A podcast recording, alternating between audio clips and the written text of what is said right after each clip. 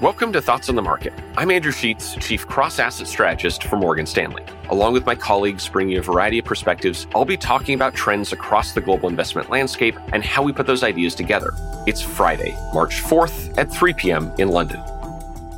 While Russia's invasion of Ukraine has implications for financial markets, it has bigger implications for people. Hundreds of thousands have already been displaced, numbers of which are likely to grow in the coming weeks. These refugees deserve our compassion and support. To those impacted by this tragedy, you have our sympathies, and to those helping them, our admiration.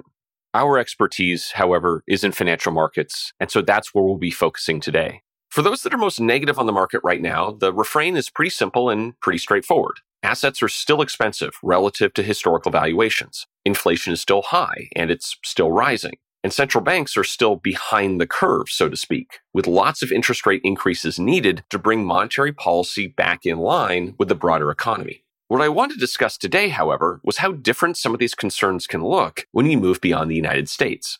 Let's start with the idea that assets are expensive. Now, this clearly applies to some markets, but less to others. Stocks in Germany, for example, trade at less than 12 times next year's earnings. Korean stocks trade at 10 times next year's earnings. Brazil, it's 8 times. And many currencies trade at historically low valuations relative to the US dollar.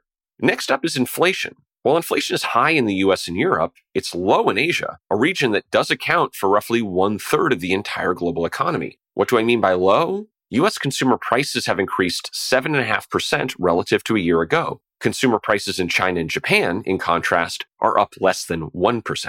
My colleague Chetan Ahya, Morgan Stanley's chief Asia economist, notes that these differences aren't just some mathematical illusion, but rather reflect real differences in Asia's economy and policy response. Finally, there's the idea that central banks are behind the curve, so to speak. Now, the hindsight here is a little tricky, as the Federal Reserve and the ECB were dealing with enormous uncertainty around the scope of the pandemic for much of last year. But what's notable is that not all central banks took that path. Central banks in Chile, Brazil, Poland, and Hungary, just to name a few, have been raising interest rates aggressively for the better part of the last 12 months.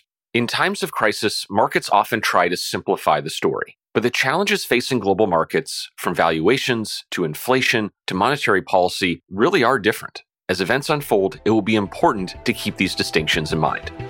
Thanks for listening. Subscribe to Thoughts on the Market on Apple Podcasts or wherever you listen and leave us a review. We'd love to hear from you. The preceding content is informational only and based on information available when created. It is not an offer or solicitation, nor is it tax or legal advice. It does not consider your financial circumstances and objectives and may not be suitable for you.